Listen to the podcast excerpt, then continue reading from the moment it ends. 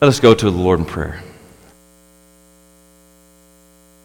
Heavenly Father, as we come together today and we meet here on Christmas Eve, the eve of the day that we celebrate your birth. Lord God, we thank you, Father, for sending your Son. The Son who was eternally by your side. The Son who has always been and always will be eternal God. You sent because of our sin and our shame. We thank you, Lord Jesus, for willingly coming to this earth, becoming like one of us. You set aside your eternal glory and you became a mere man, like one of us. And you lived a life that we could never live, a life in complete perfection. And you gave your life on Calvary's cross so that we might have life in you. We thank you, Holy Spirit, for applying the redemption that Christ has won for us into our lives. Oh Lord, as we celebrate Christmas, it can become about so many things. But Lord God, as your children, let us not lose sight of the true meaning, the true gift that was given to us in Jesus. Oh Lord, let us see that even more today. Let us understand the depths of your grace today as we consider the incarnation of your Son, Jesus. Be with us now, I pray. In Christ's name I pray. Amen. Well, if you have your Bibles with you this morning, turn with me to Romans. Romans chapter 8. This morning we're looking at Romans chapter 8, verses 1 through 4, as we consider Christ the Savior is born. We are celebrating the birth of our Savior and our Lord Jesus Christ. And what a wonderful time in history that was. It was the moment in history when God became a man. This is the one truth that makes us different from every other religion in the world. For every other religion in the world, they have many gods. But their God didn't come to be a man. Their God didn't step out of glory to save his people from their sins. We serve a God, the God, the one and only God, who loved us in such a way that he sent his one and only beloved Son, not only to come and to be a man, but to die for those whom he loves. So today we're looking at the incarnation, that is, the coming in the flesh of the Son of God, the second person of the Trinity, Jesus Christ. So if you found your places there in Romans chapter 8, please stand with me in reverence to the reading of God's holy word. Hear the word of the Lord. There is therefore now no condemnation for those who are in Christ Jesus. For the law of the Spirit of life has set you free in Christ from the law of sin and death. For God has done what the law, weakened by the flesh, could not do. By sending his own Son in the likeness of sinful flesh, and for sin, he condemned sin in the flesh, in order that the righteous requirement of the law might be fulfilled in us who walk not according to the flesh, but according to the Spirit. Amen. May the Lord add blessings to the reading of His holy, inspired, and inerrant word. And may He write its eternal truth on all our hearts. And you may be seated.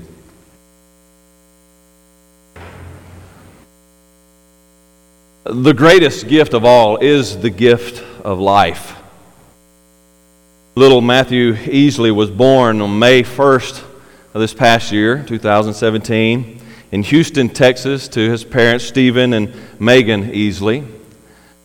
Now, Stephen and Megan were excited to, to welcome their newborn son into the world, but on May 1st, when Matthew was born, it was found that he had a rare heart disease, a rare heart condition, in which half of his heart, the right side of his heart, had not developed properly.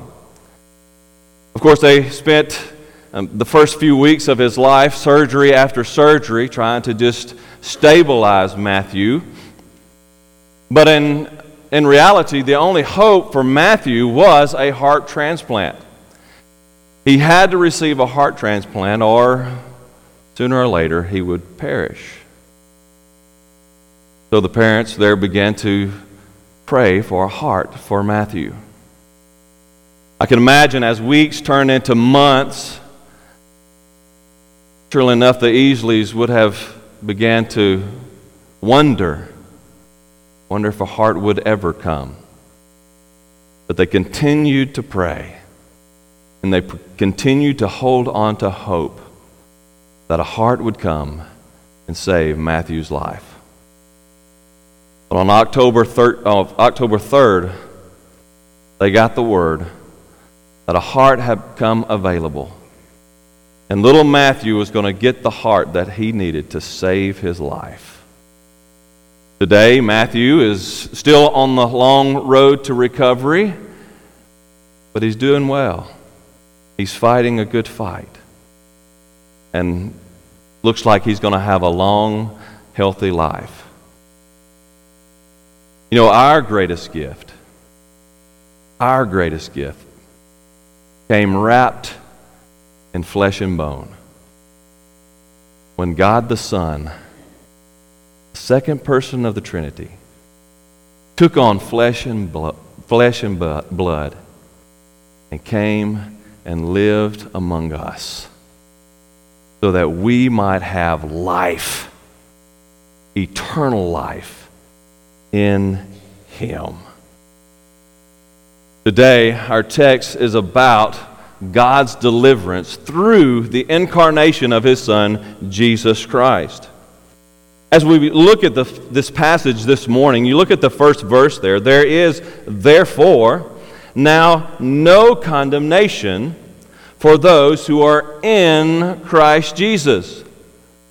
Now, notice there, there is now no condemnation. That word now is very important because it indicates that there was condemnation. It tells us that we were condemned. There was a time when we were condemned. We were condemned outside of Christ. We were condemned when we were in our sin and our rebellion against God. In fact, Ephesians chapter 2, verse 1 gives us a, a pretty good picture of our state before we were in Christ Jesus, dear Christian.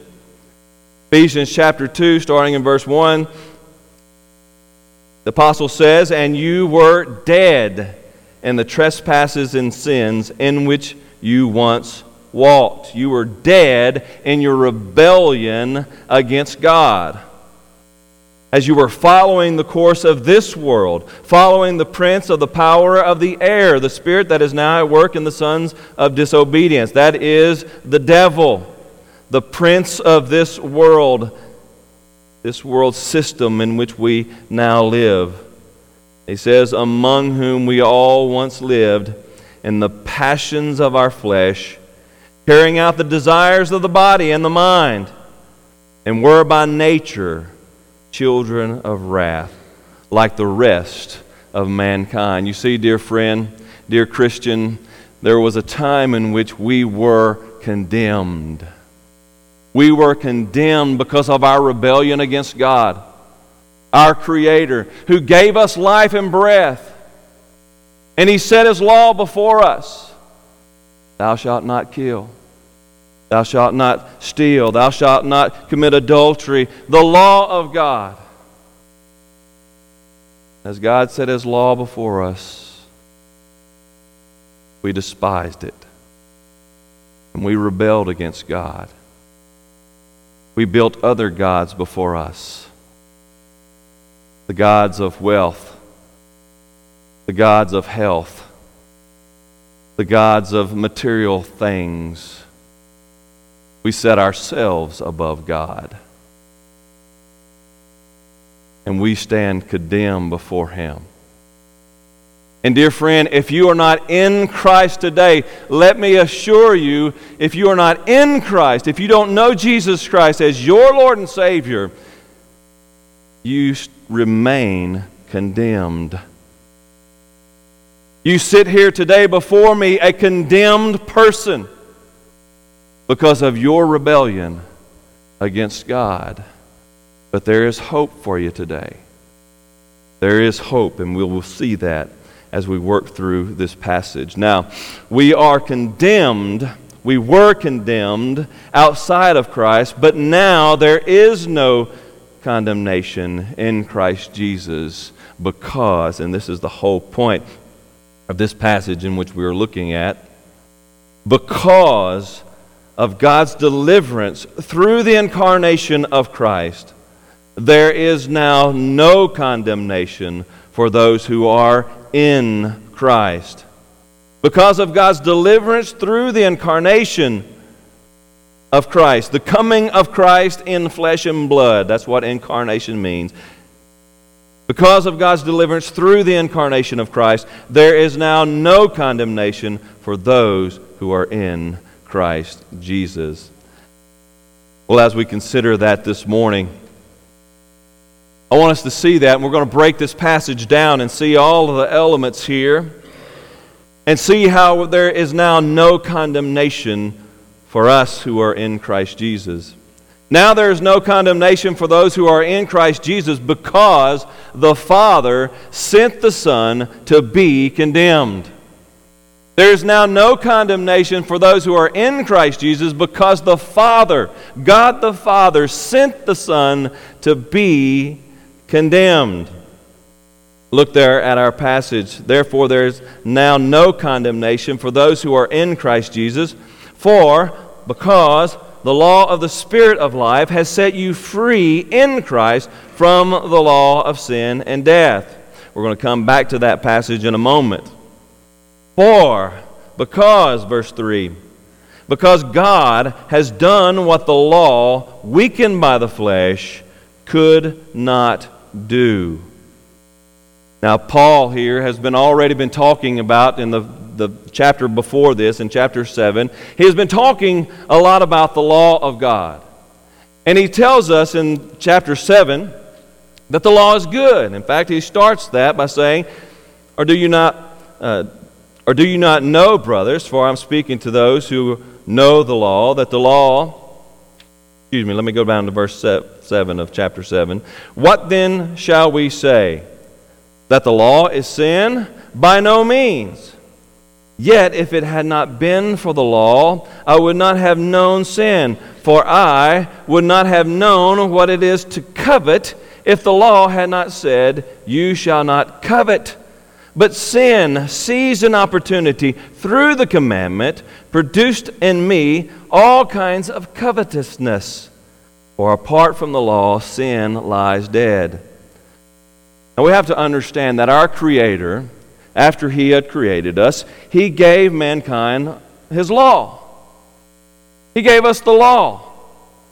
The law of God is, is, his, is what he tells us. If you do this, you will be blessed. If you do this, if you keep my law, this is what's best for you. God's law is a loving act of God. As He gives us His law, it's a loving act. This is what's best for you. I created you.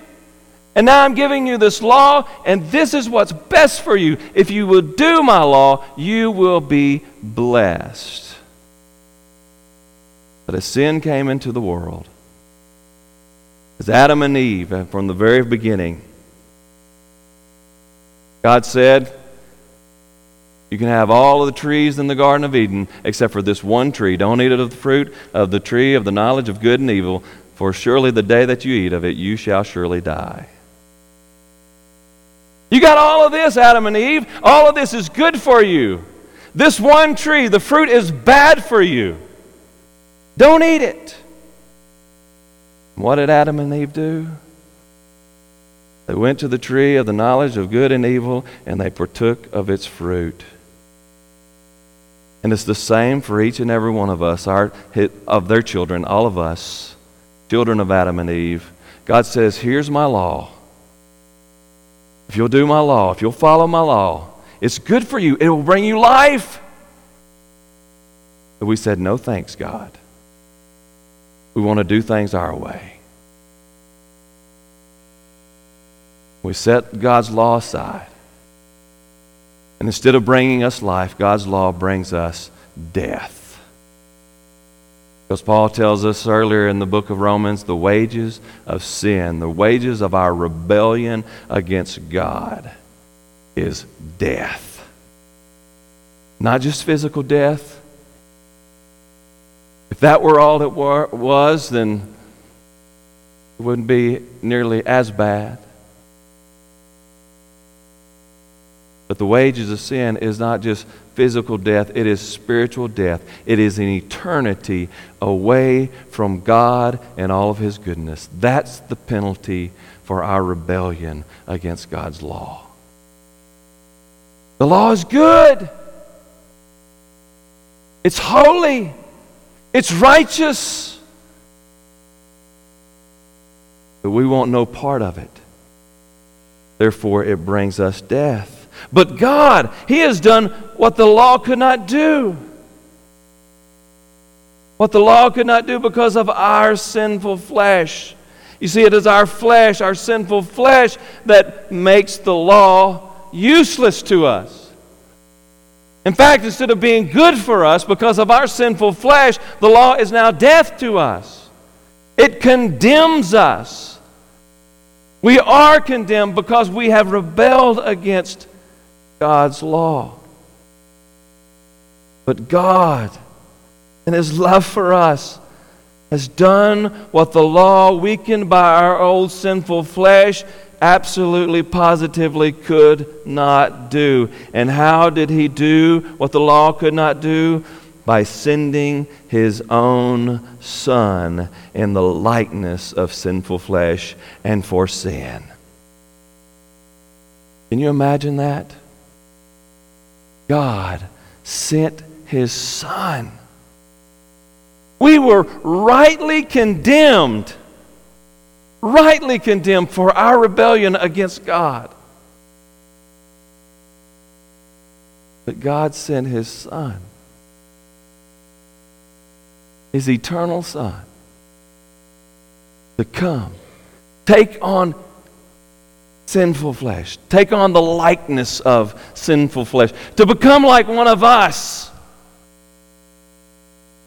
to set aside his glory, to leave heaven and come to be like one of us. For sin.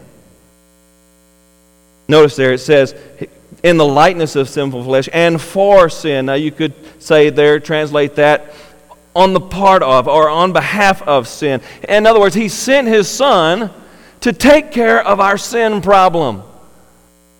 We have a problem, and it's a sin problem. It's a, a problem of rebellion. And God sent His Son to take care of our sin problem. Now, when you think about young Matthew there, you know, you have to realize that for Matthew to get the heart that he needed to live, another child had to die. Now, I can imagine that those parents of the child who died, they graciously donated their child's heart, knowing that their child had no hope of survival. Their hope their child was dead, but they graciously donated the heart so that another child could live. But I guarantee you, and if you are a parent, you know this, those parents didn't willingly say, Kill my child so Matthew could live.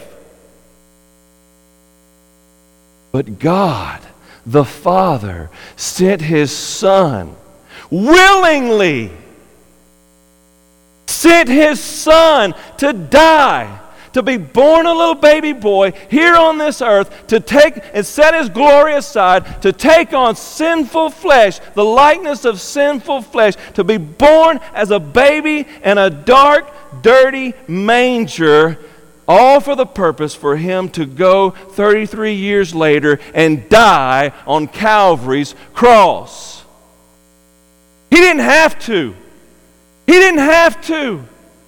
He could have sent us all to hell and been right in doing so, but God willingly, willingly sent His Son in the likeness of sinful flesh on behalf of sin, on our behalf of our sin problem so that he could condemn his son in the flesh on our behalf so that we might have life. There is now no condemnation for those who are in Christ Jesus because the Father sent the Son to be condemned for sin. Oh, the love of the Father for us that he would send his one and only Son to die on Calvary's cross so that you and I might not perish. Now there is no condemnation for those who are in Christ Jesus because the Father sent the Son to be condemned, and second, because the Son became condemned for us. The Son became condemned for us. Now, that word there, became, is very important. He became condemned for us. It's not that the Son was condemned, the Son was in perfection. He didn't de- deserve condemnation, but the Son willingly, gladly became condemned for us. Notice the passage, it says there, He came in the likeness of sinful flesh. He came in the likeness of sinful flesh. That is the incarnation. In the beginning was the Word, and the Word was with God, and the Word was God. John chapter 1, verse 1. Then in verse 14, it says, The Word became flesh and we beheld his glory, the glory as of the only Son from the Father. John, of course, there's talking about Jesus. Jesus is the Word. Jesus Christ was with God in the beginning. All things were created in him and through him, and there was not anything that was made that was made without Jesus Christ. He was eternally God. Jesus Christ willingly stepped out of his glory and came to this earth, and he took on the likeness of sinful flesh. It's important to notice that, that he says he doesn't take on sinful flesh, but he takes on the likeness of sinful flesh. He came to be like us, but not in every aspect. Because Scripture tells us that Jesus was born of the Virgin Mary. Now, that is very important. A lot of people today would say, oh, no, that's, that can't be true because we know the natural way of things, and there's no such thing as a virgin birth. But let me tell you, God is above nature. He is above the natural. That's why He is supernatural, and He can accomplish the impossible. This is the one who speaks and things happen. He spoke all of creation into being. Certainly, He can make it where His Son comes born by the virgin. It's important that Jesus was born by a virgin birth. Because if he had not been born by a virgin birth, if his father had have been Joseph, then he would have had the seed of sin. But you see, God overcomes sin, and God sent his Son to be born of a virgin so that he might not have the sinful corruption that we have. See, we're naturally born with a sinful corruption, a sin nature. We have inherited from generation to generation, all the way from Adam down to our grandparents and our parents, all the way down to us. We are sinners by our very nature. But Jesus came in the likeness of sinful flesh, born of a Virgin Mary, born of the Holy Spirit. He didn't have the sin nature that we have. But yet, in every other way, he was like us. He was tempted like we are tempted. In fact, we see before he starts his earthly ministry that Jesus went out into the wilderness and he was tempted by the devil. Just like Adam was tempted in the Garden of Eden by Satan to eat of the, the forbidden fruit, Jesus was tempted in the wilderness by the devil. And where Adam failed, Jesus completed his mission and he remained sinless. In all of his life, he remained without sin. He was born in the likeness of sinful flesh. He became like one of us in every way, except for he did not sin. There was no sin nature in him. But yet, he came for sin and in Jesus Christ, the Father condemned sin in the flesh. God consent, condemned sin in the flesh of His Son, Jesus Christ. Jesus lived a perfect life without sin, no sin in the Son of God. And yet, He died the death of a sinner. He died the death of a condemned man by going to Calvary's cross. For God's word even says, Cursed is everyone who hangs upon a tree. Jesus Christ was hung upon a tree, condemned, cursed.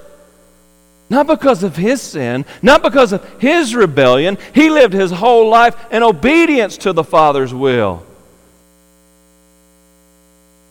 Yet he went to the cross. And there on Calvary's cross, cross, he stood condemned. But he stood condemned not for his sin, not for his rebellion, but for our sin and our rebellion. He became our substitute. This is that theological term I've used before substitutionary atonement. That's a big term to, to just explain that Jesus became our substitute. When he was there on the cross, he wasn't bearing his own sin and his own re- rebellion. He was bearing ours. He became our substitute. That's what we deserved. We deserve to suffer on a cross for our sin and our rebellion, but Jesus took our place willingly, graciously, took our place so that we might have life. He became condemned. In Jesus, God condemned sin in the flesh. Somebody had to pay for it. Somebody had to endure the condemnation, or else God would not be a righteous God. He would not be a righteous judge. But as He is righteous, He must de- demand satisfaction. A penalty had to be paid for our rebellion, and God sent His Son to be condemned in the flesh so that we might have life. He took our condemnation so that we might have His life. God sent His Son Jesus in the likeness of sinful flesh for sin to condemn sin in the flesh. 1 Peter chapter 3 verse 18 says, "For Christ also suffered once for sins, the righteous for the unrighteous." That he might bring us to God, being put to death in the flesh, but made alive in the Spirit. Christ was a child born to die. He was a child born to die. From the very beginning, he was born to bear our sins, to bear our curse, to bear our condemnation, so that we might receive his well earned life.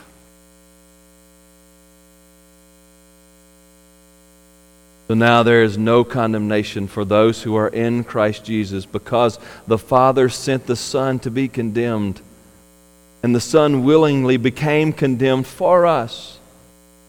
And finally, we see the third person of the Trinity involved here.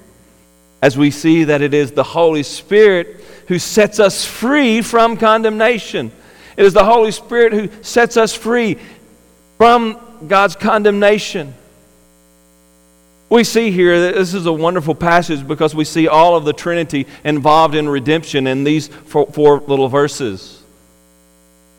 We see here that the Father, He is the one who ordained our salvation. He ordained our salvation. It is the Father who sent the Son. He purposed it to happen. He sent the Son. The Son accomplished the work of redemption, the work of salvation, by coming, living a life in perfect obedience, and yet dying on the cross. And it is the Holy Spirit who then applies that salvation to us as He comes and He regenerates us, He remakes us in Christ Jesus. He applies God's redemption to us. And here we see the application of that salvation through the Holy Spirit in this passage. For the law of the Spirit of life, that is the Holy Spirit who brings life, has set you free in Christ from the law of sin and death. He has applied God's redemption, applied God's salvation to us. Going on down in verse 4, in order that, this is the reason for all of that, in order that, so that the righteous requirement of the law might be fulfilled in us who walk not according to the flesh, but according to the Spirit. Those who walk according to the Spirit, with the Spirit in, in them, living in them, regenerating them, remaking them, guiding them in the way of God. See, it's the Holy Spirit God the Holy Spirit who fulfills the righteous requirements of God's law in us. Well, how does He do that? Well, there's two ways that He does that. First, by imputing Christ's righteousness to us. That is, He adds Christ's righteousness to us. So, so, so here's the, the imagery that we have there of imputed righteousness, of, of Him putting Christ's righteousness on us. You see, Christ lived that perfect life in obedience. And for us to stand before God, we, got, we have to have a perfect life of obedience before God. But we don't have that. And so the Holy Spirit, He clothes us in the righteousness of Jesus Christ. Zechariah, the Old Testament prophet Zechariah, he writes about this. He, he gives us the imagery of this. There's the priest of God standing before God's throne of grace, and there's Satan. He's there accusing the priest of God. And the word comes from the throne Get out of here, Satan. Get out of here, Satan. For I have provided what he needs. And he sends the angels to take off the dirty robe, to take off that priest's dirty robe and clothe him in a white robe, a pure white robe. See, that's what the Holy Spirit does for us. We stand condemned before God. But when we come to faith in Christ, when we come in Christ, as the passage says, the Holy Spirit takes off our sin stained garments and He hangs it on the cross with Jesus. And He takes Jesus' pure white robe of righteousness and he comes and he lays it over our shoulders. Now, the righteous life, the obedient life of Jesus is on us when we trust in Jesus. He gives us Christ's righteousness. But that's not the only way that He he brings the righteousness of the law. He uh, completes the righteousness of the law in us. Because not only does He impute righteousness, but He also empowers righteousness. He empowers righteousness. You know, this is one of the great truths of the New Testament. You know, I've heard somebody else say this before, and, and I don't remember the person, but they had it right. Someone was talking about, you know, one day we all talk about this. We all talk about, you know, when I get to heaven, I want to go talk to, to Moses. And I want to go talk to David. And I want to go talk to, to this Old Testament person and that one. And, and I want to see how, what was it like, Moses, to sit there at the Red Sea and, and, and stick your staff in the Red Sea and see the waters depart. You know what Moses is going to say back to us who now live in the New Testament age? Moses is going to say, Well, that was, that was pretty nifty, but you tell me, what was it like to have God the Spirit to live in you and empower you to live for God day after day? We have such a wonderful privilege this side of the cross that we have God the Holy Spirit living in us, empowering us. There are so many here today, you are living unempowered because you don't believe the Holy Spirit has the power to overcome the sin in your life. But God has promised us that He will empower us. The Holy Spirit comes to live in us and empower us to live a godly life in Christ Jesus. Dear friend, don't be defeated. You don't have to be defeated. We have a wonderful gift from God that He sent His Son to die for us. Now He sends His Holy Spirit to live in us. Oh, what a wonderful gift. As the Holy Spirit comes and sets us free from condemnation and sets us free from sin. Oh no, we'll never be perfect, not this side of glory. Oh, but we are empowered. If we are in Christ, we are empowered to live for God. Dear friend, dear friend, don't be defeated.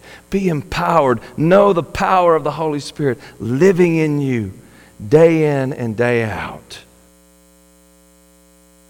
Oh, there is no condemnation for us who are in Christ Jesus because the Father sent the Son to be condemned the Son willingly became condemned for us. And now the Holy Spirit sets us free. He has set us free from condemnation as He dwells in us. As Christians, we celebrate Christ, our Savior, has been born. Oh, what a wonderful, glorious moment to celebrate. Christ our Savior has been born. He was born to deliver us from the condemnation of God, condemnation that we rightly deserve. But let me ask you this, dear friend are you in Christ? Are you in Christ? Because while there is no condemnation for those who are in Christ, there is condemnation for those who are outside of Christ. If you are here today and you don't know Jesus Christ, when you die, you will stand condemned before the Father because of your rebellion against Him. But the Father loves you. And He sent His Son to die on Calvary's cross for you. And he raised him again from the dead to ensure you of your life in him. You believe in Jesus and give your life to Jesus. Today, He will save you. And you can know the joy of being set free from sin, set free from condemnation, and given life to live for God if you will only believe. Will you believe in Christ today? Will you surrender your life to Him? Oh, Heavenly Father, Lord, tonight and tomorrow, we will be spending time with our families. We will be exchanging gifts. We will be having a good time. But today, Lord, I know there's someone here